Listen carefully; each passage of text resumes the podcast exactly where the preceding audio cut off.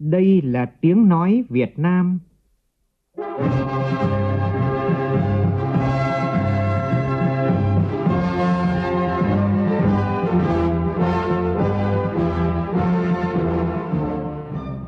là tiếng nói Việt Nam, phát thanh từ Hà Nội, thủ đô nước Cộng hòa xã hội chủ nghĩa Việt Nam.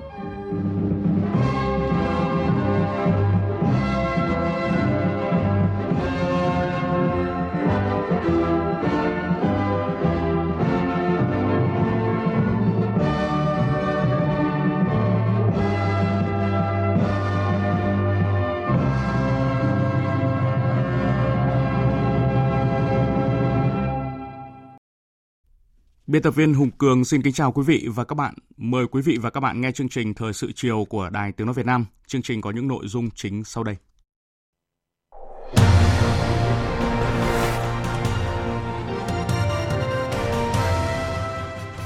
Tại hội nghị về giải ngân vốn đầu tư công, Thủ tướng Nguyễn Xuân Phúc khẳng định từ tháng 8 tới sẽ điều chuyển vốn của các dự án chậm giải ngân cho dự án khác. Chủ tịch Quốc hội Nguyễn Thị Kim Ngân thăm và làm việc tại Tập đoàn Công nghiệp Viễn thông Quân đội Viettel. Bộ Ngoại giao Việt Nam phản ứng với những ý kiến đăng tải trên Twitter của người phát ngôn Bộ Ngoại giao Trung Quốc Hoa Xuân Oánh về Biển Đông. Đã 4 ngày nhưng thành phố Hà Nội vẫn chưa thể giải quyết dứt điểm vụ việc người dân hai xã Nam Sơn và Hồng Kỳ chặn các lối vào bãi rác Nam Sơn khiến rác thải ùn ứ trong thành phố. Trong phần tin thế giới, 8 ứng cử viên bắt đầu cuộc đua vào vị trí Tổng Giám đốc Tổ chức Thương mại Thế giới WTO để thay thế Tổng Giám đốc đương nhiệm khi ông quyết định từ chức. Mưa lớn và lũ lụt vẫn đang gây thiệt hại nghiêm trọng tại Trung Quốc.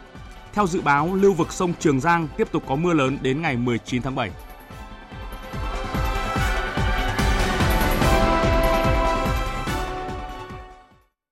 Bây giờ là nội dung chi tiết. Thưa quý vị và các bạn, tại hội nghị trực tuyến chính phủ với các địa phương về giải ngân vốn đầu tư công diễn ra sáng nay, Thủ tướng Nguyễn Xuân Phúc nhấn mạnh phải quy trách nhiệm rõ ràng với người đứng đầu để tình trạng giải ngân vốn chậm. Nêu nhiều giải pháp, Thủ tướng yêu cầu hai tuần một lần các bộ ngành địa phương phải báo cáo về tình hình giải ngân. Từ tháng 8 tới, Thủ tướng sẽ yêu cầu điều chuyển vốn của các dự án chậm giải ngân cho dự án khác. Phóng viên Vũ Dũng phản ánh. Ngay đầu phiên họp, Thủ tướng Nguyễn Xuân Phúc đã công khai tên của những địa phương giải ngân đạt kết quả tốt và những địa phương giải ngân chậm đạt dưới 20% kế hoạch năm. Điều đáng chú ý là trong số các địa phương có tốc độ giải ngân nhanh, không có những địa phương kinh tế trọng điểm có lượng vốn đầu tư công lớn như Hà Nội, Thành phố Hồ Chí Minh hay Cần Thơ. Trong nhóm các địa phương chậm giải ngân lại có Đà Nẵng, một trong những địa phương kinh tế lớn của cả nước. Với tỷ lệ giải ngân đạt trên 80% vốn đầu tư theo kế hoạch trong nửa đầu năm nay, Tiền Giang là địa phương giải ngân cao nhất cả nước. Chủ tịch Ủy ban nhân dân tỉnh Tiền Giang, ông Lê Văn Hưởng cho biết, tỉnh áp dụng mô hình Chủ tịch Ủy ban nhân dân tỉnh, huyện tiếp công dân giải quyết khiếu nại kết hợp với công tác giải phóng mặt bằng. Ngay từ đầu năm đã à, tính toán các cái biện pháp à, để à, chỉ đạo. Cái thứ hai nữa là Hội đồng dân tỉnh cũng đã có cái nghị quyết sau khi có chỉ đạo của Thủ tướng Chính phủ thì đã có cái nghị quyết để ban hành là cho Ủy ban tỉnh trong cái điều hành là coi như linh động và kịp thời cái điều chuyển vốn ở các công trình. Thì vậy thì ờ, ngay từ đầu năm, trong những tháng đầu năm thì Ủy ban tỉnh đã có cái điều chuyển vốn rồi chứ không phải chờ đến tháng 6. Và Ủy ban tỉnh cũng đã quy định là đến tháng 6 thì các công trình nào không giải ngân được coi như là dừng lại. Xin ý kiến Hội đồng dân dừng lại để chuyển cho các công khác. Vì nhờ cái giải pháp đó cho nên trong thời gian mấy tháng vừa rồi thì phải nói là chỉ đạo rất là thuận lợi trong công tác giải ngân. Cái thứ ba nữa thì ờ, à, ngay từ đầu năm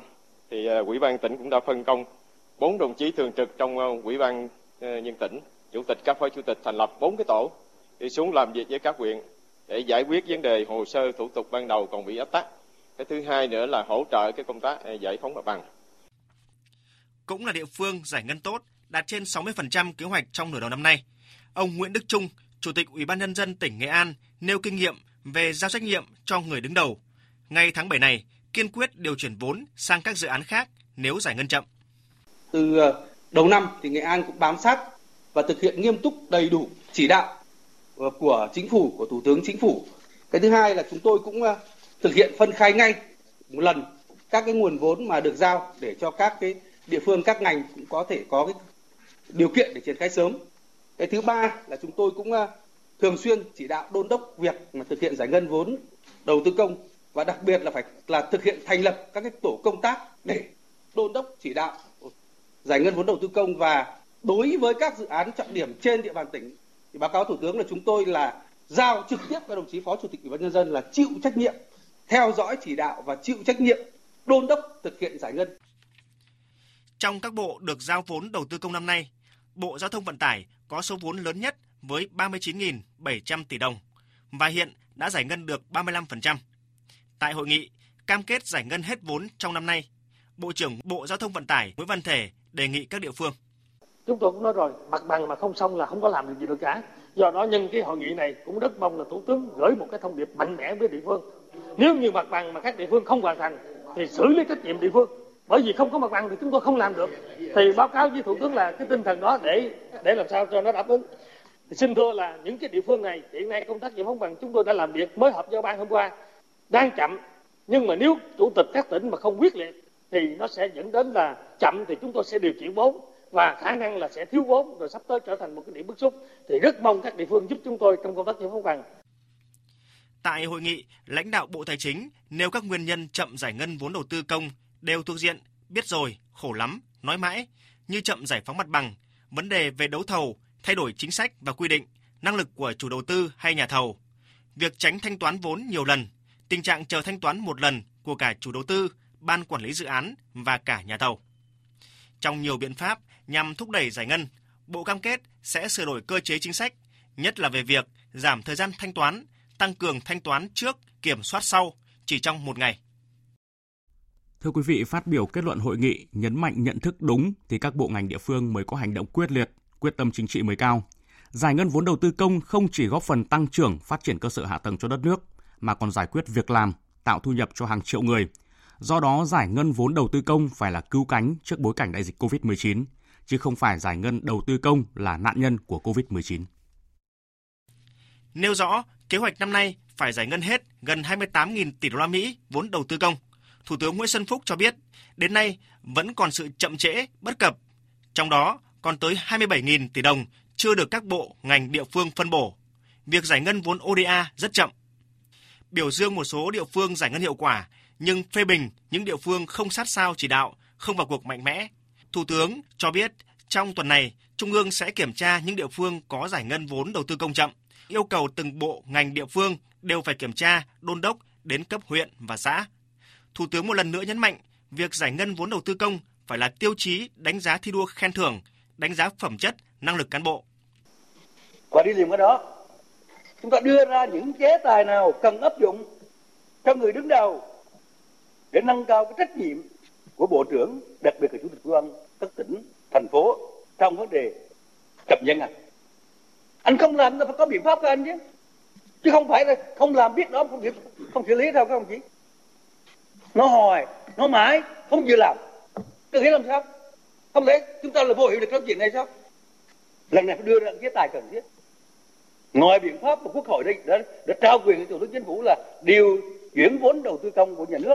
của trung ương từ địa phương này qua địa phương khác từ ngành này qua ngành khác từ công trình này qua công trình khác ra. Thì có những chế tài khác về thi đua khen thưởng về xử lý những vấn đề đặt ra. Đánh giá cán bộ thế nào? Theo đó thủ tướng chỉ đạo phải biểu dương hoặc phê bình lên án các đơn vị về giải ngân trên báo chí và thông qua họp tỉnh ủy hội đồng nhân dân họp chính phủ hàng tháng sẽ biểu dương những địa phương, ngành làm tốt, phê bình những địa phương và ngành giải ngân không tốt. Từ đó, phải kiên quyết xử lý cán bộ thiếu trách nhiệm và công khai trên báo chí để đảm bảo sự nghiêm khắc trong thực thi công vụ. Song song với yêu cầu giải ngân vốn đầu tư công, Thủ tướng Nguyễn Xuân Phúc chỉ đạo các địa phương, bộ, ngành phải hỗ trợ giải ngân các nguồn vốn xã hội. Vì đầu tư xã hội đang chiếm khoảng 34% GDP, trong đó có vốn đầu tư tư nhân, vốn đầu tư nước ngoài. Nhấn mạnh chỉ còn khoảng 25 tuần nữa là kết thúc năm. Thủ tướng yêu cầu hai tuần một lần các bộ ngành và địa phương phải báo cáo về tình hình giải ngân và kiểm tra đôn đốc thực hiện. Quốc hội, chính phủ đã mở ra cơ chế thì các bộ ngành và địa phương phải lo giải ngân. Thủ tướng cũng đưa ra một số biện pháp mạnh mẽ. Với luật pháp hiện hành, Thủ tướng Chính phủ quyết định điều chuyển vốn từ nơi không tiêu được tiền, nơi sân có thể giải ngân được nhất là nguồn vốn trung ương, nguồn vốn ngân sách, kể cả vốn ODA ở các địa phương và các ngành. Bắt đầu từ đầu tháng 8 yêu cầu một cái đầu tư, bộ tài chính tổng hợp, trình cho thủ tướng chính phủ quyết định điều chuyển một cách quyết liệt các bộ ngành và các địa phương không thể tiêu hết tiền chuyện này. Thì tập trung cho những công trình, các dự án và các khả năng giải ngân tiêu tiền. Còn cái việc các đồng chí làm không được thì tính sao? Không thể để chậm trễ vấn đề được. Không thể giữ vốn như mấy năm được, các đồng chí tôi nói cái ý này để chúng ta có một cái thể hiện thái độ tán thành với các bộ ngành về việc các địa phương phải đẩy nhanh hơn nữa giải phóng mặt bằng cho các dự án. Thủ tướng Nguyễn Xuân Phúc chỉ đạo Bí thư, Chủ tịch Ủy ban nhân dân các tỉnh phải đồng hành cùng cấp huyện, xã trong vấn đề này. Thủ tướng nhấn mạnh các biện pháp triển khai phải xử lý cho được ba cái động. Thứ nhất là không được để vốn động, có tiền mà không giải ngân được. Thứ hai là không được để nợ động, tức hạng mục thi công xong, dự án đã hoàn thành mà không quyết toán. Và thứ ba là thủ tục động, là vấn đề rất phổ biến hiện nay.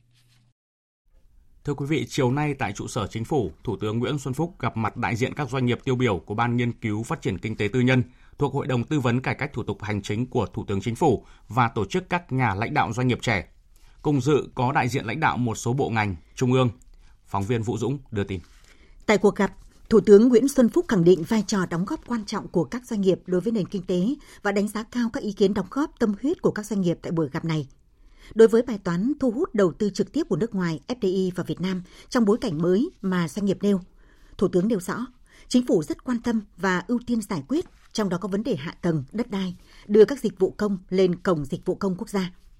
Cho biết, chính phủ và các bộ ngành có cả một chương trình quốc gia chuyển đổi số. Thủ tướng kêu gọi các doanh nghiệp tích cực tham gia chương trình này, trong đó có các nội dung như Make in Việt Nam, 5G đang được đẩy mạnh. Thủ tướng nhấn mạnh kinh tế tư nhân của Việt Nam là một động lực hết sức quan trọng đối với sự phát triển của đất nước và Đảng, Nhà nước luôn quan tâm tạo thuận lợi cho kinh tế tư nhân phát triển, phấn đấu số lượng doanh nghiệp Việt Nam tăng lên 1 triệu doanh nghiệp. Thủ tướng mong muốn các cấp, các ngành, ban nghiên cứu phát triển kinh tế tư nhân, các doanh nghiệp tiếp tục nỗ lực đóng góp để đất nước phát triển thịnh vượng, hùng cường. Sáng nay, Chủ tịch Quốc hội Nguyễn Thị Kim Ngân làm việc với Tập đoàn Công nghiệp Viễn thông Quân đội Việt Theo. Phát biểu tại buổi làm việc, Chủ tịch Quốc hội nhấn mạnh Viettel cần tiếp tục chú trọng hoạt động nghiên cứu sản xuất và trở thành hạt nhân cho tổ hợp công nghiệp quốc phòng công nghệ cao, phù hợp với khả năng tác chiến của quân đội để củng cố sức mạnh quân sự, bảo vệ đất nước. Bên cạnh đó cần giữ vững vị trí số 1 về hoạt động viễn thông trong khu vực Đông Nam Á. Phản ánh của phóng viên Lê Tuyết. Trải qua hơn 30 năm hình thành và phát triển, Viettel đã không ngừng lớn mạnh, trở thành một trong những mũi nhọn kinh tế, kết hợp tốt nhiệm vụ quốc phòng an ninh với nhiệm vụ phát triển kinh tế xã hội, tạo công an việc làm cho người lao động, góp phần hết sức tích cực vào phát triển chung của đất nước. Tập đoàn đã đạt được nhiều kết quả đáng khích lệ, điển hình như nằm trong top 30 nhà mạng lớn nhất thế giới, đầu tư ra 10 nước, tổng dân số là 240 triệu dân, duy trì vị thế là nhà mạng số 1 của Việt Nam, trở thành tập đoàn công nghiệp công nghệ cao Việt Nam, là doanh nghiệp kinh doanh hiệu quả, trong giai đoạn 2016-2020, Viettel tạo ra khoảng 1,23 triệu tỷ đồng doanh thu, 200.000 tỷ đồng lợi nhuận, đóng góp khoảng 195.000 tỷ đồng cho ngân sách nhà nước. Viettel thúc đẩy việc ứng dụng công nghệ thông tin trong hoạt động của chính phủ và doanh nghiệp với việc triển khai các dự án quy mô quốc gia, xây dựng hạ tầng thanh toán và thương mại số di động. Trong đại dịch COVID-19 vừa qua, Viettel đã chủ động tích cực hỗ trợ chính phủ, bộ ngành và người dân với tổng giá trị là 4.500 tỷ đồng. Chủ tịch Quốc hội Nguyễn Thị Kim Ngân cho rằng những kết quả đạt được của Viettel đã thêm phần khẳng định vai trò quan trọng của doanh nghiệp nhà nước trong nền kinh tế thị trường, định hướng sau chủ nghĩa. Cơ bản nhất trí với định hướng chiến lược đến năm 2025 của tập đoàn, Chủ tịch Quốc hội đề nghị Viettel phát huy hơn nữa vai trò là một trong 9 tập đoàn kinh tế lớn của nhà nước, cần nỗ lực hơn nữa, có cách làm đột phá, dám nghĩ, dám làm, đảm nhận những nhiệm vụ khó khăn nhất mà Đảng, Nhà nước giao, tích cực đóng góp vào kết quả chung của đất nước. Thời gian qua thì Quốc hội đã ban hành nhiều đạo luật quan trọng liên quan đến cái hoạt động của doanh nghiệp, trong đó luật đầu tư công, luật doanh nghiệp nhằm tiếp tục cải thiện môi trường đầu tư và tạo điều kiện cho doanh nghiệp phát triển đề nghị tập đoàn nghiên cứu nắm rõ để tổ chức hoạt động sản xuất kinh doanh cho phù hợp đúng quy định pháp luật. Viettel là một cái thương hiệu mạnh cần phải tiếp tục giữ vị trí số 1 về viễn thông của Việt Nam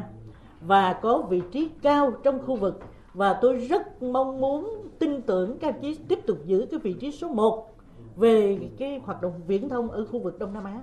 Và chúng ta phải có một cái sự đột phá về phát triển ngành viễn thông và mang lại cái nguồn tài chính lớn cho tập đoàn. Mà nguồn tài chính lớn cho tập đoàn có nghĩa là các đồng chí đóng góp cho nhà nước rất lớn, đóng góp cho sự lớn mạnh về nguồn lực cho quân đội nhân dân Việt Nam.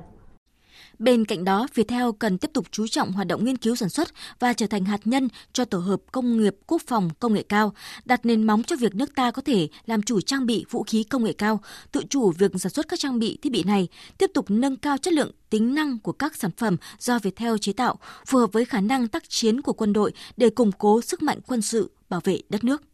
Chủ tịch Quốc hội nhấn mạnh cần tăng cường vai trò tiên phong kiến tạo cuộc sống xã hội số của Việt Nam và Viettel phải là một cái doanh nghiệp có cái vai trò dẫn dắt công nghệ cao. Các đồng chí đã xây dựng được cái nền tảng cơ sở hạ tầng số, các cái giải pháp quan trọng cho chính phủ, quốc hội, cho các bộ ngành trong lĩnh vực kinh tế xã hội quan trọng. Thời gian tới thì cần có những hoạt động gắn kết, chia sẻ những cái kết quả mình chúng ta nghiên cứu được, khuyến khích cái hoạt động sáng tạo và biến những cái tiềm năng của chúng ta thành những cái giá trị thực tế trong cuộc sống. Tập đoàn Công nghiệp Viễn thông Quân đội cần luôn đảm bảo sự lãnh đạo của Đảng theo tinh thần Đảng lãnh đạo tuyệt đối trực tiếp về mọi mặt, tiếp tục xây dựng Đảng bộ, tập đoàn trong sạch vững mạnh toàn diện, thực hiện nhiệm vụ quan trọng làm kinh tế kết hợp với quốc phòng, chấp hành nghiêm nguyên tắc tổ chức sinh hoạt của Đảng, nhất là nguyên tắc tập trung dân chủ, tăng cường sự đoàn kết đồng thuận trong tập đoàn, nâng cao hơn nữa năng lực công tác quản lý, điều hành, quản trị doanh nghiệp. Mời quý vị nghe tiếp chương trình Thời sự chiều với các tin quan trọng khác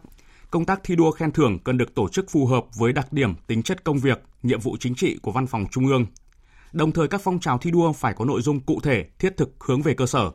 Đây là yêu cầu của đồng chí Trần Quốc Vượng, Ủy viên Bộ Chính trị, Thường trực Ban Bí thư tại Đại hội thi đua yêu nước lần thứ tư giai đoạn từ năm 2020 đến năm 2025 của Văn phòng Trung ương Đảng diễn ra sáng nay tại Hà Nội.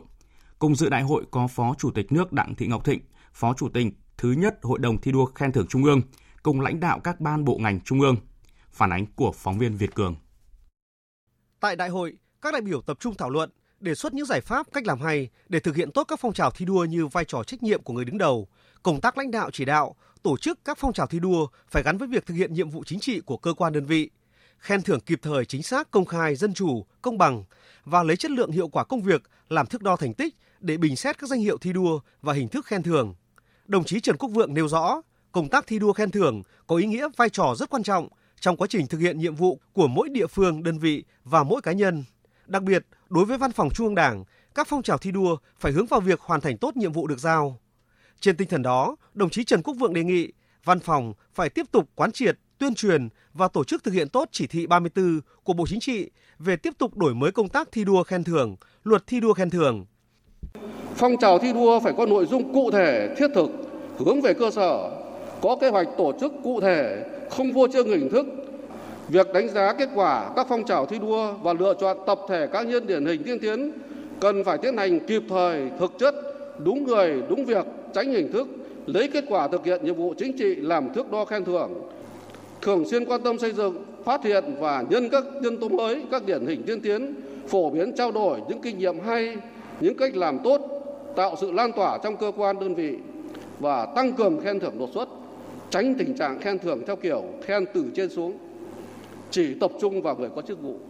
Đồng chí Trần Quốc Vượng cũng yêu cầu các cấp ủy, thủ trưởng cơ quan đơn vị của Văn phòng Trung ương Đảng phải tiếp tục lãnh đạo chỉ đạo và chịu trách nhiệm về chất lượng, hiệu quả công tác thi đua, khen thưởng trong cơ quan đơn vị mình. Từ nay đến cuối năm, tiếp tục tập trung tham mưu giúp Bộ Chính trị, Ban Bí thư, lãnh đạo chỉ đạo thực hiện thắng lợi nhiệm vụ năm 2020 và kế hoạch 5 năm 2016-2020 tổ chức thành công Đại hội Đảng bộ các cấp và Đại hội đại biểu toàn quốc lần thứ 13 của Đảng.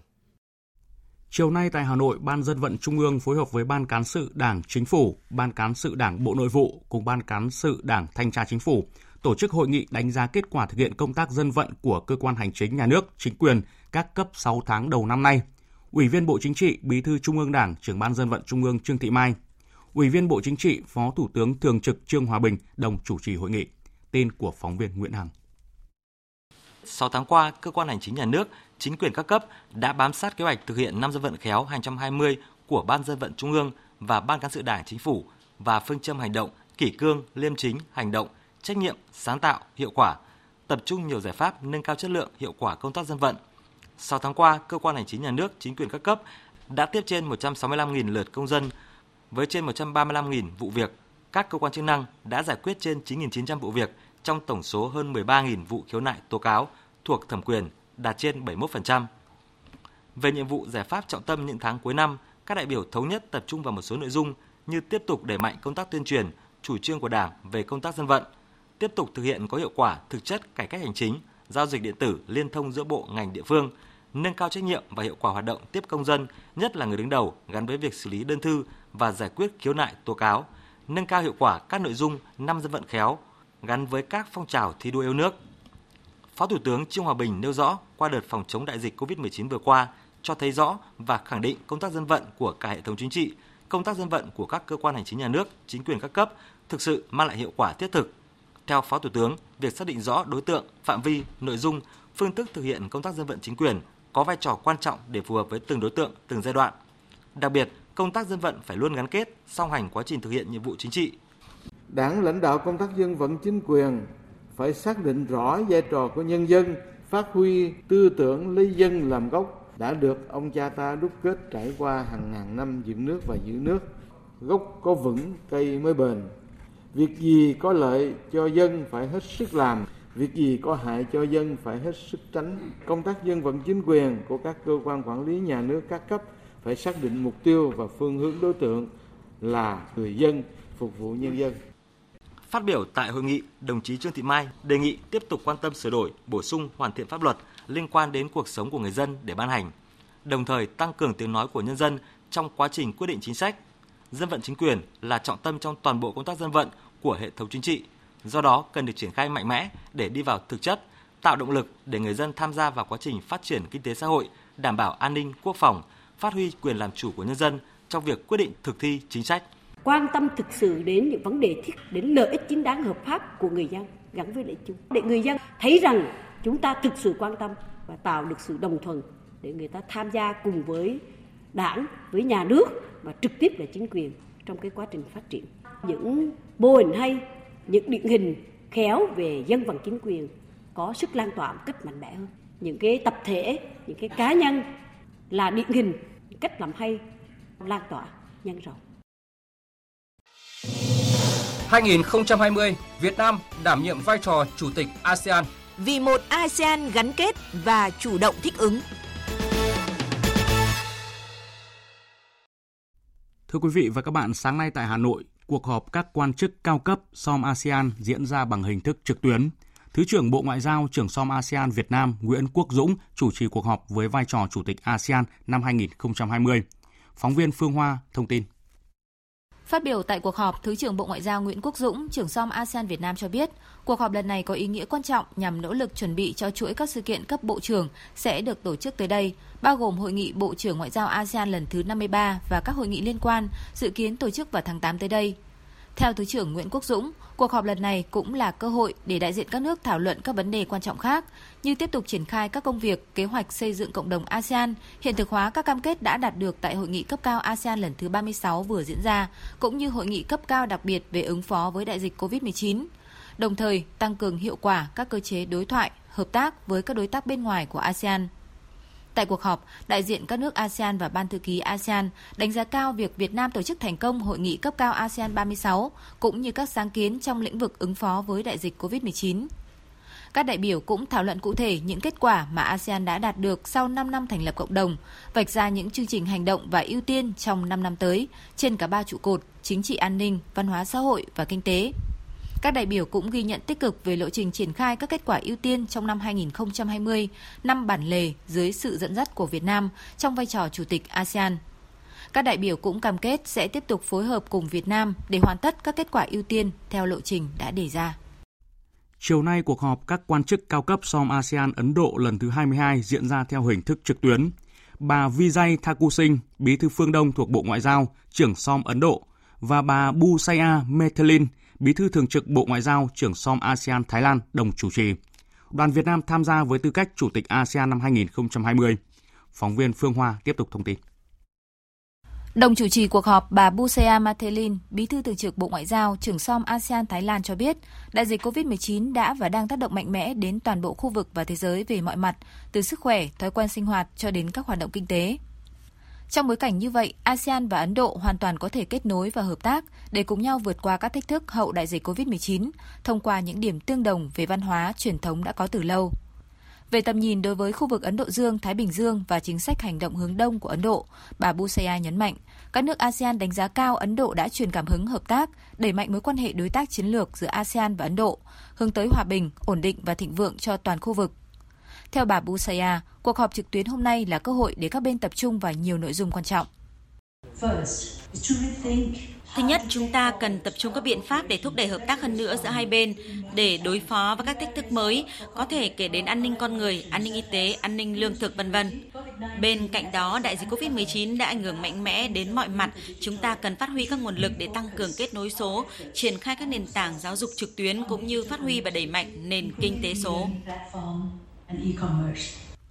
Cũng tại cuộc họp, bà Busaya khẳng định Ấn Độ từng là một bên tham gia đàm phán Hiệp định Đối tác Kinh tế Toàn diện khu vực RCEP, đồng thời luôn đóng vai trò quan trọng trong việc thúc đẩy một khu vực phát triển và thịnh vượng. Hai bên cũng cam kết sẽ tiếp tục hợp tác, triển khai hiệu quả Hiệp định Thương mại Hàng hóa ASEAN-Ấn Độ. Về phần mình, bà Vijay Thakur Singh, bí thư phương Đông thuộc Bộ Ngoại giao, trưởng som Ấn Độ, đồng chủ trì cuộc họp cũng khẳng định quan hệ đối tác chiến lược ASEAN-Ấn Độ đã thể hiện ngày càng sâu sắc trên nhiều lĩnh vực – Ấn Độ đồng thời đánh giá cao nỗ lực của ASEAN nói chung và của Việt Nam nói riêng trên cương vị Chủ tịch ASEAN 2020 cùng các sáng kiến nổi bật đã cùng nhau ứng phó hiệu quả với đại dịch COVID-19. Tại cuộc họp, các đại biểu cũng ghi nhận các kết quả đạt được trong quá trình triển khai kế hoạch hành động ASEAN Ấn Độ giai đoạn 2016-2020, nhất trí tăng cường các nỗ lực nhằm thực hiện đầy đủ và hiệu quả kế hoạch hành động từ nay đến cuối năm các đại biểu cũng nhất trí, ASEAN và Ấn Độ cũng cần sớm thông qua kế hoạch hành động mới giai đoạn đến năm 2025 nhằm tăng cường hơn nữa mối quan hệ hai bên. Thưa quý vị, theo đề xuất của Việt Nam, Chủ tịch ASEAN, các bộ trưởng ngoại giao ASEAN đã ra tuyên bố về tình hình lũ lụt tại Trung Quốc, cụ thể như sau. Trong tuyên bố, các bộ trưởng ngoại giao ASEAN đã bày tỏ sự cảm thông và chia buồn sâu sắc tới chính phủ và nhân dân Trung Quốc trước những tổn thất to lớn về tính mạng, nhà cửa, tài sản do mưa lũ gây ra, cũng như việc hàng triệu người dân phải đi sơ tán. Chia sẻ những khó khăn này, ASEAN bày tỏ tin tưởng Trung Quốc sẽ nhanh chóng vượt qua thách thức và khắc phục những thiệt hại do thiên tai gây ra. ASEAN cũng khẳng định tình đoàn kết và cam kết sẵn sàng hỗ trợ Trung Quốc trong thời điểm khó khăn hiện nay. Đây là lần thứ tư các bộ trưởng ngoại giao ASEAN ra tuyên bố riêng trong năm 2020, thể hiện quan điểm chung về các vụ việc, tình hình khẩn cấp ở khu vực và thế giới Trước đó, các bộ trưởng Bộ Ngoại giao ASEAN đã ra tuyên bố riêng về căng thẳng Mỹ-Iran vào tháng 1 năm 2020, thảm họa cháy rừng tại Australia vào tháng 1 năm 2020 và sạt lở mỏ khai thác ngọc tại bang Kachin, Myanmar vào tháng 7 năm 2020. Việt Nam có đầy đủ cơ sở pháp lý và bằng chứng lịch sử khẳng định chủ quyền của Việt Nam đối với quần đảo Hoàng Sa và quần đảo Trường Sa phù hợp với luật pháp quốc tế. Đó là tuyên bố mà người phát ngôn Bộ Ngoại giao Việt Nam Lê Thị Thu Hằng đưa ra trong cuộc họp báo diễn ra chiều nay tại Hà Nội liên quan đến hoạt động của các bên ở Biển Đông thời gian gần đây. Phóng viên Đài Tiếng Nói Việt Nam thông tin. Bình luận về các ý kiến trên Twitter của người phát ngôn Bộ Ngoại giao Trung Quốc Hoa Xuân Oánh về Biển Đông, trong đó có việc phê phán động thái của Mỹ, người phát ngôn Bộ Ngoại giao Việt Nam Lê Thị Thu Hằng nêu rõ. Việt Nam có đầy đủ cơ sở pháp lý và bằng chứng lịch sử để khẳng định chủ quyền của mình đối với hai quần đảo Hoàng Sa và Trường Sa phù hợp với luật pháp quốc tế. Chúng tôi cũng cho rằng tất cả các quốc gia đều phải có nghĩa vụ và lợi ích chung trong việc tôn trọng các nguyên tắc cơ bản của luật pháp quốc tế Ngày 14 tháng 7, người phát ngôn Bộ Ngoại giao Trung Quốc Hoa Xuân Oánh đăng một loạt tweet về Biển Đông và phê phán Mỹ chỉ một ngày sau tuyên bố cứng rắn của Ngoại trưởng Mỹ Mike Pompeo về Biển Đông. Trong loạt tweet, bà Hoa Xuân Ánh biện đặt rằng các quyền liên quan của Trung Quốc ở Biển Đông đã được thiết lập từ lịch sử do hoạt động của Trung Quốc tại khu vực này cách đây 2.000 năm. Bà Hoa Xuân Ánh còn trắng trợn nói Trung Quốc thu hồi Nam Sa và Tây Sa do bị Nhật chiếm đóng. Đây là các tên Trung Quốc gọi quần đảo Trường Sa và Hoàng Sa thuộc chủ quyền của Việt Nam. Theo bà Lê Thị Thu Hằng, trong một thế giới hội nhập và phát triển như ngày nay, việc các quốc gia thể hiện thiện trí và phát triển quan hệ hữu nghị với nhau là xu thế tất yếu và đóng góp thiết thực cho hòa bình, ổn định chung của khu vực và thế giới. Bà Lê Thị Thu Hằng khẳng định Quan điểm, chủ trương và chính sách đối ngoại của Đảng và Nhà nước Việt Nam là rõ ràng và nhất quán. Việt Nam kiên trì đường lối đối ngoại độc lập, tự chủ, đa dạng hóa, đa phương hóa quan hệ quốc tế và hội nhập quốc tế sâu rộng, phát triển hợp tác với tất cả các đối tác trên cơ sở cùng có lợi, tôn trọng luật pháp quốc tế vì hòa bình, ổn định, hợp tác và phát triển của khu vực cũng như trên toàn thế giới. Thưa quý vị, liên quan tới việc nối lại đường bay tới một số quốc gia và vùng lãnh thổ trong bối cảnh dịch COVID-19 tại Việt Nam đã bước đầu được kiểm soát, người phát ngôn Bộ Ngoại giao Lê Thị Thu Hằng cho biết, thực hiện chỉ đạo của Thủ tướng Chính phủ, các bộ ngành của Việt Nam đang tích cực làm việc với các cơ quan chức năng nước ngoài về khôi phục hoạt động vận chuyển hàng không giữa Việt Nam và một số quốc gia và vùng lãnh thổ. Theo đó, Bộ Ngoại giao đã thông báo một số cơ quan đại diện nước ngoài tại Việt Nam về việc dự kiến nối lại đường bay tới Seoul của Hàn Quốc, Tokyo của Nhật Bản, Đài Loan, Quảng Châu của Trung Quốc, Viên Chăn của Lào và Phnom Penh của Campuchia từ giữa tháng 7 năm 2020 trên cơ sở đảm bảo tuân thủ các biện pháp phòng dịch với các điều kiện cụ thể, không để dịch bệnh lây lan trong cộng đồng, góp phần phục hồi phát triển kinh tế xã hội. Bộ Giao thông Vận tải đang trao đổi với các cơ quan chức năng các quốc gia và vùng lãnh thổ nói trên để thống nhất các vấn đề kỹ thuật bay, tần suất và lộ trình cụ thể. Trước mắt Việt Nam sẽ ưu tiên các đối tượng được phép nhập cảnh hiện nay bao gồm công dân Việt Nam, người nước ngoài là các chuyên gia, nhà đầu tư, nhà quản lý doanh nghiệp, lao động tay nghề cao, người vào với mục đích ngoại giao và công vụ, cùng một số trường hợp đặc biệt khác. Người nhập cảnh Việt Nam phải tuân thủ các điều kiện kiểm dịch y tế và thực hiện cách ly phù hợp theo quy định về phòng chống dịch. Cũng tại buổi họp báo thường kỳ của Bộ Ngoại giao, người phát ngôn Bộ Ngoại giao Lê Thị Thu Hằng cho biết, theo chỉ đạo của lãnh đạo cấp cao, đặc biệt là của Thủ tướng Chính phủ, trong thời gian vừa qua, các cơ quan chức năng của Việt Nam cùng các cơ quan đại diện Việt Nam ở nước ngoài đã phối hợp chặt chẽ với các cơ quan chức năng của các nước để đưa công dân Việt Nam về theo nguyện vọng và đảm bảo hướng dẫn chung cách ly tập trung tại mỗi nước. Tính từ ngày 10 tháng 4 năm 2020 cho đến hôm nay, các cơ quan chức năng đã tổ chức được 55 chuyến bay và đưa được 13.323 công dân Việt Nam ở nước ngoài về nước. Các cơ quan, các bộ ngành của Việt Nam, trong đó có Bộ Ngoại giao, Bộ Giao thông Vận tải, Bộ Quốc phòng, Bộ Y tế, Bộ Công an sẽ tiếp tục phối hợp với các cơ quan đại diện Việt Nam ở nước ngoài đưa công dân về nước theo nguyện vọng, theo đúng đối tượng, đồng thời phù hợp với năng lực cách ly tập trung ở trong nước. Trả lời câu hỏi của phóng viên về hiện tượng lừa đảo người Việt ở nước ngoài muốn về nước thông qua hình thức mua vé máy bay trên mạng, người phát ngôn Bộ Ngoại giao Lê Thị Thu Hằng cho biết. Các cơ quan đại diện Việt Nam tại nước ngoài, Cục lãnh sự Bộ Ngoại giao thì đã có những cái thông báo đầy đủ và kịp thời đăng công khai ở trên các trang mạng của cơ quan đại diện cũng như của Bộ Ngoại giao, à, thông báo qua các cơ quan truyền thông Ờ, Việt Nam và sở tại ờ, về cái thủ tục đăng ký ờ, để xem xét đưa trở về nước, cũng như là các thủ tục, quy trình để có thể mua được vé máy bay về nước để bảo vệ quyền lợi của chính mình thì các công dân Việt Nam ở nước ngoài thì cần phải tuân thủ những cái hướng dẫn của cơ quan đại diện Việt Nam và chỉ mua vé máy bay khi nhận được email chính thức từ cơ quan đại diện ngoại giao. Và trong hai ngày nay, các cơ quan chức năng Việt Nam, đại diện Việt Nam tại Hoa Kỳ và Việt Nam Airlines đã phối hợp với nhà chức trách Hoa Kỳ thực hiện chuyến bay đưa công dân Việt Nam từ sân bay San Francisco về nước. Hành khách trên chuyến bay đến từ nhiều bang ở Mỹ là những công dân nằm trong nhóm đối tượng ưu tiên, bao gồm trẻ em dưới 18 tuổi, người cao tuổi, người có bệnh nền, du học sinh kết thúc khóa học không có nơi lưu trú do ký túc xá đóng cửa và các trường hợp đặc biệt khó khăn khác. Sau khi hạ cánh tại sân bay quốc tế Vân Đồn, những người tham gia chuyến bay đều được kiểm tra y tế và cách ly tập trung theo đúng quy định. Máy bay được tiến hành khử trùng. Theo thông tin từ Vietnam Airlines, trong quá trình bay, một hành khách cao tuổi sinh năm 1947 đã bị ngã sau khi sử dụng nhà vệ sinh và tử vong sau đó. Hãng hàng không quốc gia Việt Nam cũng đã thông báo sự việc và gửi lời chia buồn tới gia đình hành khách. Thời sự VOV, nhanh, tin cậy, hấp dẫn. Thưa quý vị và các bạn, chiều nay Sở Giáo dục Đào tạo Thành phố Hồ Chí Minh họp báo để thông tin về ngày thi đầu tiên của kỳ thi tuyển sinh vào lớp 10 năm 2020. Tin của phóng viên Hà Khánh thường trú tại Thành phố Hồ Chí Minh. Ông Nguyễn Thành Trung, tránh văn phòng Sở Giáo dục và Đào tạo Thành phố Hồ Chí Minh cho biết, trong ngày thi đầu tiên, số thí sinh dự thi đạt tỷ lệ 99,27%. Tổng số thí sinh vắng là 554 thí sinh. Tính đến thời điểm này thì ngày thi đầu tiên diễn ra an toàn, đúng quy chế, không có vấn đề phát sinh. Ngày mai 17 tháng 7, các thí sinh thi toán vào buổi sáng, buổi chiều là các môn chuyên. Được biết năm nay có 20.000 học sinh lớp 9 trên tổng số hơn 100.000 học sinh không đăng ký thi vào lớp 10. Đây là các thí sinh đã được định hướng phân luồng, có thể đi theo hướng đào tạo trung cấp nghề với những hệ nhận học sinh lớp 9 hoặc các trường ngoài công lập, giáo dục thường xuyên, du học, vân vân. Còn tại Hà Nội, sáng nay gần 89.000 thí sinh Hà Nội tới trường làm thủ tục chuẩn bị cho kỳ thi vào lớp 10 công lập. Kỳ thi diễn ra vào ngày mai và ngày kia với 3 môn thi là ngữ văn, ngoại ngữ và toán. Sở Giáo dục và Đào tạo Hà Nội thành lập 172 điểm thi với 3.728 phòng thi, điều động khoảng 12.000 cán bộ coi thi và giám sát. Thưa quý vị và các bạn, sau gần 13 giờ đồng hồ căng thẳng, gần 100 chuyên gia y bác sĩ của các bệnh viện đầu ngành của thành phố Hồ Chí Minh đã kết thúc thành công ca phẫu thuật tách cặp song sinh Trúc Nhi và Diệu Nhi trong niềm vui mừng khôn tả. Không chỉ cho mẹ hai bé, y bác sĩ và những người đang công tác trong ngành y,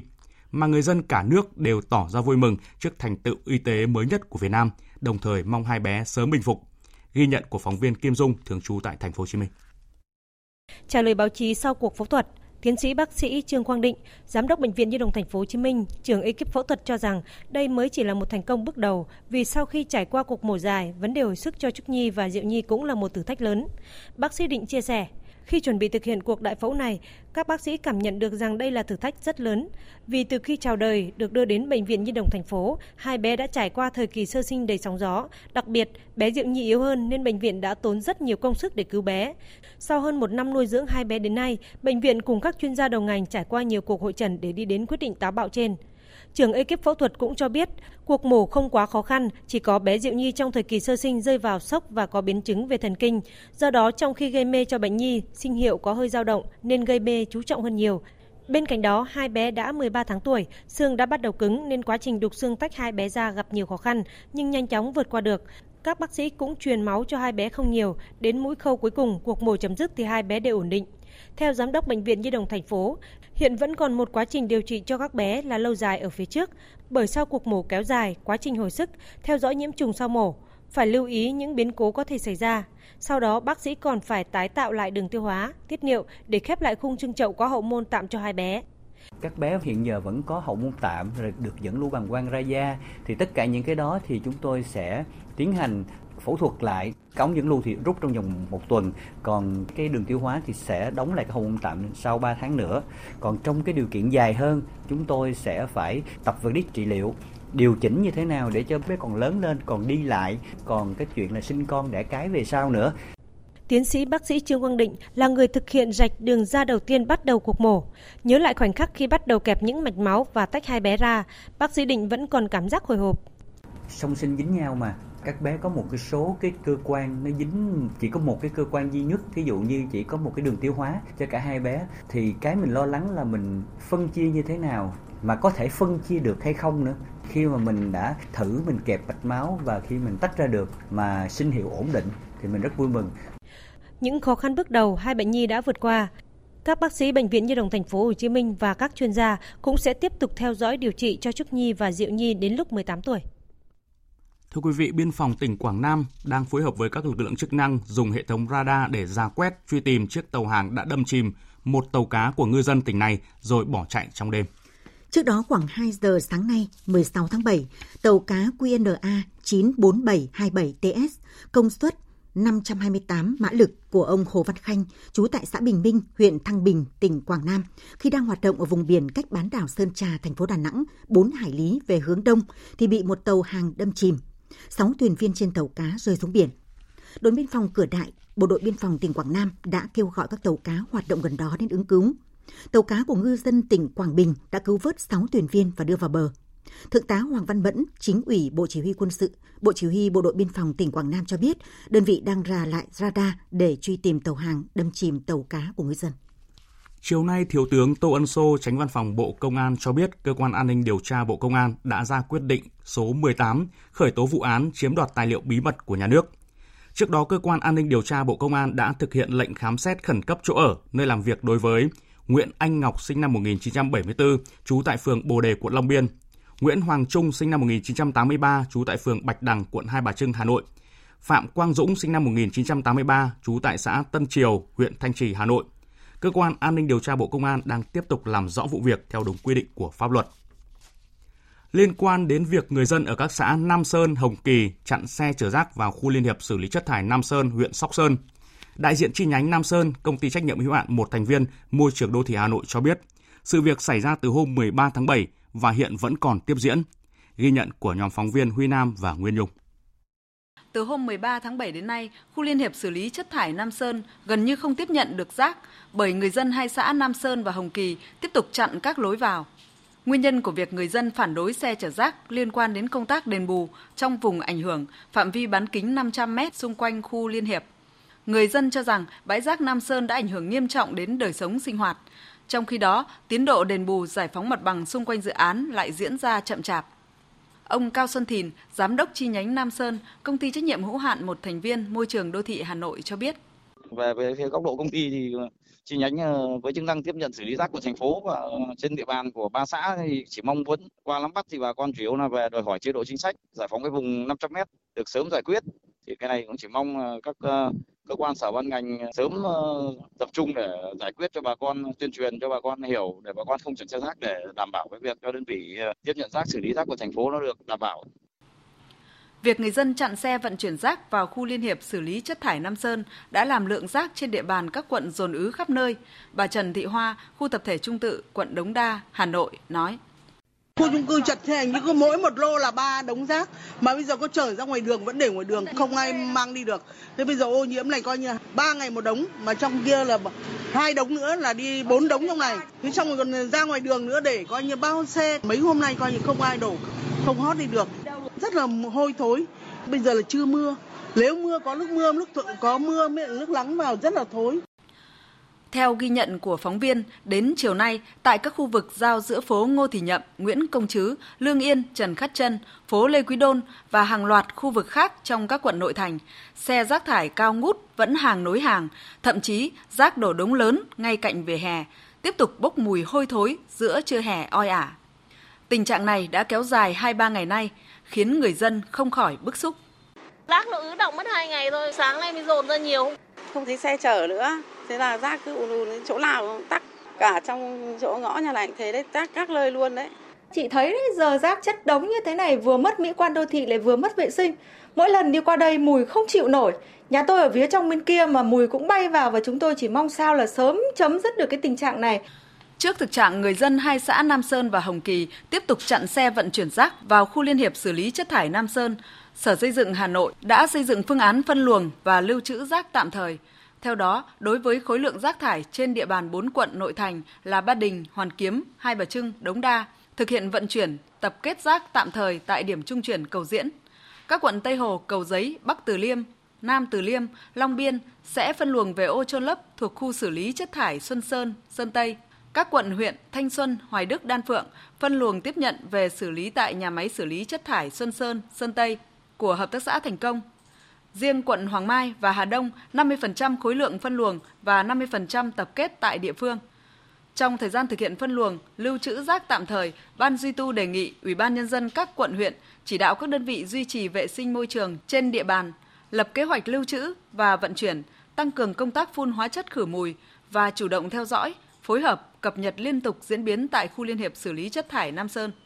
chuẩn bị đầy đủ phương tiện, thiết bị nhân lực để giải tỏa nhanh các điểm tập kết khi khu liên hiệp xử lý chất thải Nam Sơn hoạt động trở lại.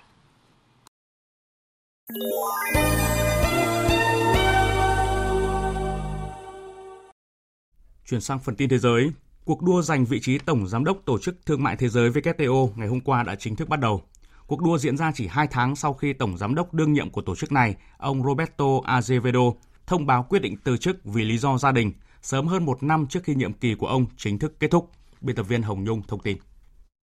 Có 8 ứng cử viên tham gia tranh cử vị trí Tổng Giám đốc thể chế này đến từ Ai Cập, Mexico, Moldova, Nigeria, Hàn Quốc, Anh, Ả Rập Xê Út và Kenya. Trong danh sách này có nhiều gương mặt khá quen thuộc trên trường quốc tế như cựu Bộ trưởng Thương mại Anh Liam Fox, cựu Bộ trưởng Kinh tế Ả Rập Xê Út Mohamed Al-Tuairi, cựu Chủ tịch Đại hội đồng Tổ chức Thương mại Thế giới người Kenya Amina Mohamed, cựu Phó Tổng Giám đốc Tổ chức Thương mại Thế giới, người Mexico Resu Seade Kuri hay Bộ trưởng Thương mại Hàn Quốc Yo Myung Hee. Cuộc đua giành vị trí Tổng Giám đốc Tổ chức Thương mại Thế giới được chia thành 3 giai đoạn, từ nay cho đến cuối năm. Giai đoạn 1 của quá trình bầu chọn sẽ kéo dài trong 3 ngày, từ ngày 15 đến ngày 17 tháng 7. Đại hội đồng WTO sẽ lắng nghe và chất vấn 8 ứng cử viên về kế hoạch hành động của họ trong vai trò dẫn dắt tổ chức tài chính toàn cầu này. Mỗi ứng cử viên sẽ có 15 phút để trình bày trước đại hội đồng. Sau một loạt quy trình sang lọc, loại bỏ dần các ứng cử viên, có sự tham khảo và đồng thuận giữa các thành viên. Đại hội đồng cuối cùng sẽ chọn ra ứng cử viên xuất sắc nhất nhằm treo lái con tàu WTO. Ngay trong phiên bầu chọn diễn ra hôm qua, nhiều ứng cử viên đã lên tiếng kêu gọi tổ chức này đẩy nhanh quá trình bầu chọn, xem đây như cách để thay đổi hoạt động của tổ chức này. Ứng cử viên Tổng Giám đốc WTO, người Mexico Resu Seade Curi nói. Vì nhiều lý do, tôi cho rằng cần phải đẩy nhanh quá trình bầu chọn Tổng Giám đốc WTO.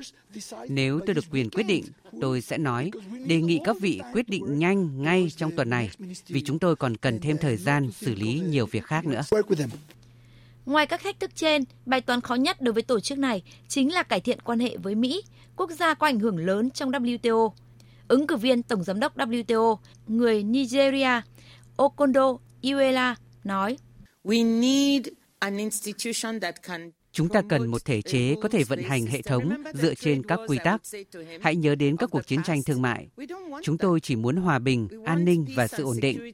Đó là lý do tại sao chúng ta lại cần đến WTO, cơ quan có khả năng phân xử tranh cãi giữa các thành viên. Vì vậy, đừng rời đi, hãy ở lại để cùng chúng tôi giải quyết vấn đề. Đây là điều tôi sẽ nói khi gặp ông Donald Trump. Kể từ khi được thành lập vào năm 1995, WTO đã có 6 tổng giám đốc, trong đó có 3 người châu Âu, một người châu Đại Dương, một người châu Á và một người Nam Mỹ. Cơ hội trở thành tổng giám đốc của Tổ chức Thương mại Thế giới hiện chia đều cho các ứng cử viên. Tuy nhiên có ý kiến cho rằng nhiều khả năng vị tổng giám đốc thứ 7 của WTO có thể là người châu Phi, dù WTO không có nguyên tắc xoay vòng giữa các khu vực. Tổng giám đốc Tổ chức Thương mại Thế giới có nhiệm kỳ kéo dài 4 năm và ứng cử viên đắc cử và nhận được sự ủng hộ đa số của 164 nước thành viên WTO qua mỗi lần bình chọn. Sau khi Mỹ công bố lập trường khẳng định các yêu sách của Trung Quốc ở Biển Đông là không có căn cứ pháp lý, ngày hôm nay Thủ tướng Australia Scott Morrison cho biết Australia ủng hộ tự do hàng hải tại Biển Đông. Phóng viên Việt Nga thường trú tại Australia thông tin. Trong cuộc họp báo vào trưa nay, khi phóng viên hỏi về phản ứng trước việc Mỹ khẳng định các yêu sách của Trung Quốc tại Biển Đông là thiếu căn cứ pháp lý, Thủ tướng Australia Scott Morrison đã không trực tiếp trả lời câu hỏi, song khẳng định Australia vẫn giữ quan điểm nhất quán trong vấn đề này. Australia đóng vai trò xây dựng trong các vấn đề liên quan đến Biển Đông và chúng tôi tiếp tục ủng hộ tự do hàng hải tại các vùng biển trong khu vực này. Thủ tướng Australia nhấn mạnh, Biển Đông là vấn đề mà Australia quan tâm và thường xuyên đưa ra thảo luận tại hội nghị cấp cao Đông Á hoặc các cuộc họp song phương với các đối tác trong khu vực. Thủ tướng Scott Morrison cũng cho hay, vì Biển Đông là vấn đề mà nước này rất quan tâm nên sẽ can dự một cách chủ động, tích cực và theo cách của Australia. Chỉ một ngày sau khi Anh cấm Huawei tham gia xây dựng mạng 5G, Mỹ ngày hôm qua cảnh báo sẽ hạn chế cấp thị thực cho các công ty khác của Trung Quốc giống như Huawei. Động thái của Mỹ và Anh cho thấy các công ty Trung Quốc đang trở thành đối tượng của những căng thẳng trong quan hệ giữa Mỹ và Trung Quốc. Phía Trung Quốc chưa có phản ứng chính thức sau quyết định mới nhất của Mỹ. Tuy nhiên trong cuộc họp báo diễn ra ngày hôm qua, phản ứng về lệnh cấm Huawei hoạt động của Anh, người phát ngôn Bộ Ngoại giao Trung Quốc Hoa Xuân Oánh đã nói rằng Trung Quốc sẽ làm hết sức để bảo vệ lợi ích của các công ty Trung Quốc. Nhà chức trách Indonesia ngày hôm nay cho biết tổng số người thiệt mạng do lũ tại huyện Lu'u Utara ở tỉnh Nam Sulawesi của Indonesia tăng lên 24. Ngoài ra còn 69 người mất tích. Hiện tại có 39 trung tâm tạm trú dành cho những người phải rời bỏ nhà cửa. Người đứng đầu cơ quan giảm nhẹ thiên tai của huyện Lu'u Utara, ông Muslim Mukta cho biết hiện tại cơ quan vẫn đang tập trung tìm kiếm các nạn nhân mất tích. Trong khi đó, giới chức Trung Quốc cho biết hai người thiệt mạng và bốn người khác mất tích trong các vụ lở đất do mưa lớn tại thành phố Trùng Khánh, Tây Nam Trung Quốc. Mưa lớn bắt đầu chút xuống Trùng Khánh sáng nay với lượng mưa vượt 100 mm tại một số thị xã ngoại ô, gây nhiều vụ lở đất và sạt đường. Các nỗ lực tìm kiếm và cứu hộ vẫn đang diễn ra. Theo dự báo của phụ trách Đài khí tượng Trung ương Trung Quốc, từ ngày hôm nay đến ngày 19 tháng 7, lưu vực sông Trường Giang, nước này vẫn tiếp tục có mưa lớn và sau đó sẽ chuyển dần lên khu vực phía Bắc. Phóng viên Bích Thuận thường trú tại Bắc Kinh đưa tin. Nhận định về tình hình mưa lũ ở Trung Quốc những ngày tới, bà Vương Kiến Tiệp, Giám đốc Đài khí tượng Trung ương Trung Quốc cho biết, từ ngày 17 đến ngày 19 tháng 7, hầu hết các khu vực thuộc lưu vực sông Trường Giang vẫn có mưa to, có nơi mưa rất to. Bà nói, sau ngày 20 tháng 7, mưa ở trung hạ lưu sông Trường Giang sẽ chuyển dịch lên phía Bắc. Mưa lớn tại đây có thể sẽ kết thúc. Mưa liên tiếp xảy ra tại miền Nam Trung Quốc thời gian qua đã buộc Đài khí tượng Trung ương nước này phải phát đi cảnh báo mưa lớn trong suốt 41 ngày bắt đầu từ ngày 2 tháng 6. Hiện nay, sông Trường Giang của Trung Quốc đang đứng trước nguy cơ lũ trồng lũ bởi mực nước ở hai hồ lớn thuộc lưu vực sông này là Hồ Động Đình và Hồ Phàn Dương đều đã vượt mức báo động và chưa rút, trong khi đợt mưa lớn mới đang đến gần. Trong vòng 10 ngày tới, khu vực Trung Hạ lưu sông Trường Giang vẫn được cảnh báo phải đề phòng tình hình lũ và các hiện tượng thiên tai địa chất có thể xảy ra sau mưa lớn. Ông Diệp Kiến Xuân, Thứ trưởng Bộ Thủy lợi Trung Quốc cũng dự báo, sắp tới mưa lũ sẽ chuyển dần lên miền Bắc nước này. Các sông hồ ở miền Bắc Trung Quốc cũng có khả năng xảy ra lũ lớn cục bộ. Tiếp theo như thường lệ là trang tin thể thao.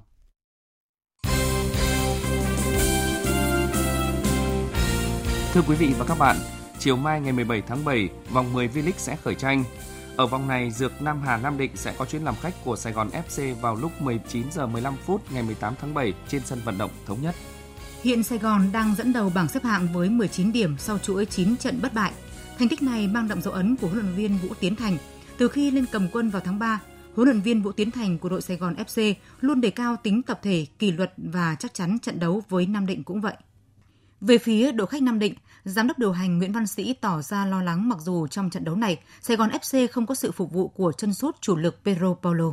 À, Sài Gòn là cũng còn rất là nhiều nhân tố, những cái cầu thủ dự bị cũng như là thường xuyên vào mà rất là có chuyên môn tốt cũng như là kinh nghiệm đó là Ngọc Duy. Đấy là rất là còn rất là nhiều người. Tuy nhiên là với mình thì không có cái gì để mà chủ quan cả. Chỉ có cái là nó sẽ bớt đi một cái áp lực một chút thôi chứ còn thực chất ra là đội Sài Gòn vẫn là một đội bóng mạnh. Liên quan đến câu lạc bộ Sài Gòn, đội bóng này đã thâu tóm hầu hết các giải thưởng tháng 3 và tháng 6 V-League 2020 được công ty cổ phần bóng đá chuyên nghiệp Việt Nam VPF công bố hôm nay. Theo đó, Sài Gòn giành danh hiệu câu lạc bộ xuất sắc nhất tháng 3 và tháng 6. Huấn luyện viên Vũ Tiến Thành giành danh hiệu huấn luyện viên xuất sắc nhất tháng 3 và tháng 6. Cầu thủ xuất sắc nhất tháng 3 và tháng 6 cũng thuộc về tiền đạo Pedro Paulo Alves của câu lạc bộ Sài Gòn.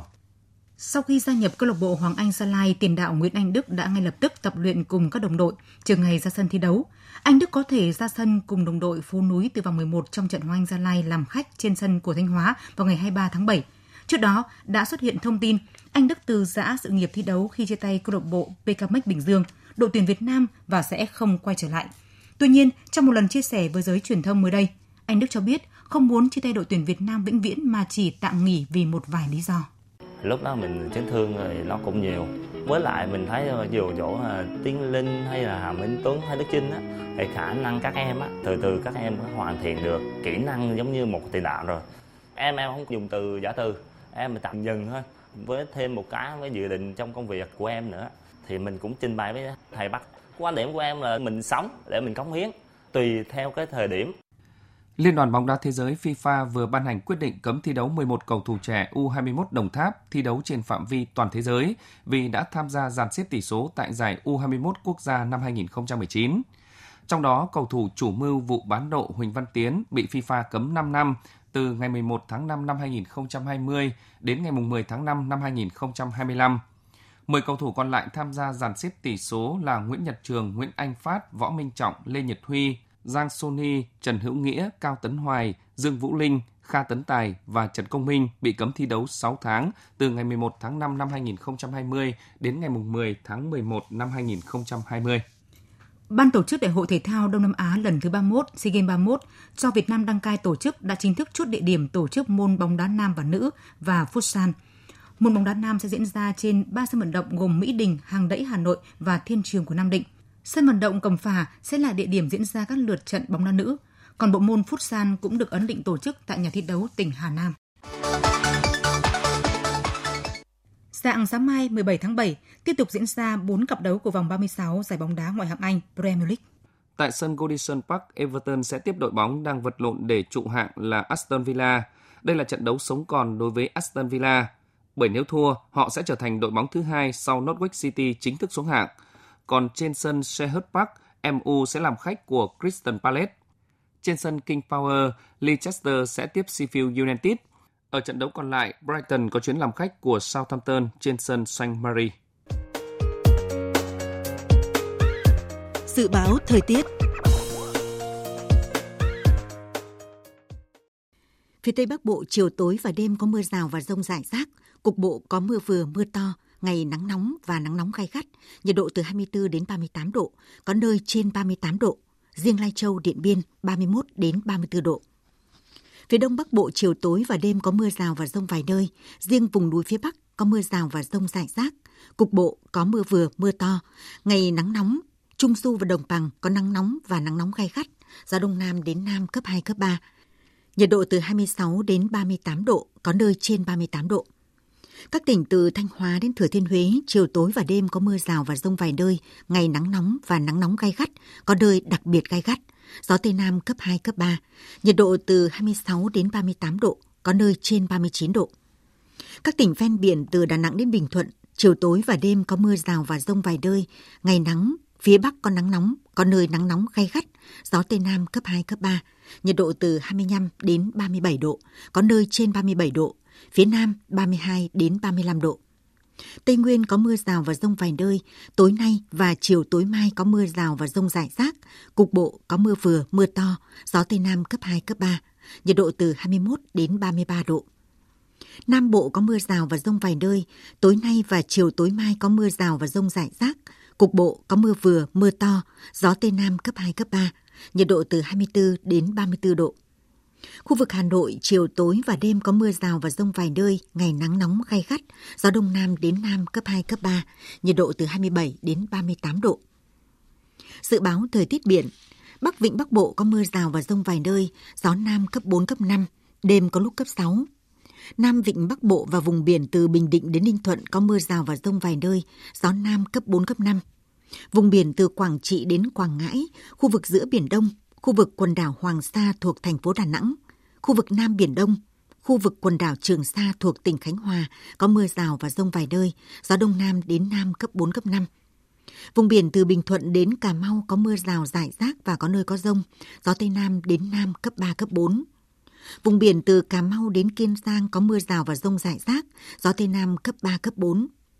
Khu vực Bắc Biển Đông có mưa rào và rông vài nơi, gió Nam đến Tây Nam cấp 3, cấp 4. Vịnh Thái Lan có mưa rào và rông rải rác, gió nhẹ. Những thông tin thời tiết vừa rồi đã kết thúc chương trình Thời sự chiều nay của Đài Tiếng Nói Việt Nam. Chương trình do các biên tập viên Hùng Cường, Lan Anh, Hằng Nga biên soạn và thực hiện với sự tham gia của phát thanh viên Minh Nguyệt, kỹ thuật viên Uông Biên, chịu trách nhiệm nội dung Vũ Duy.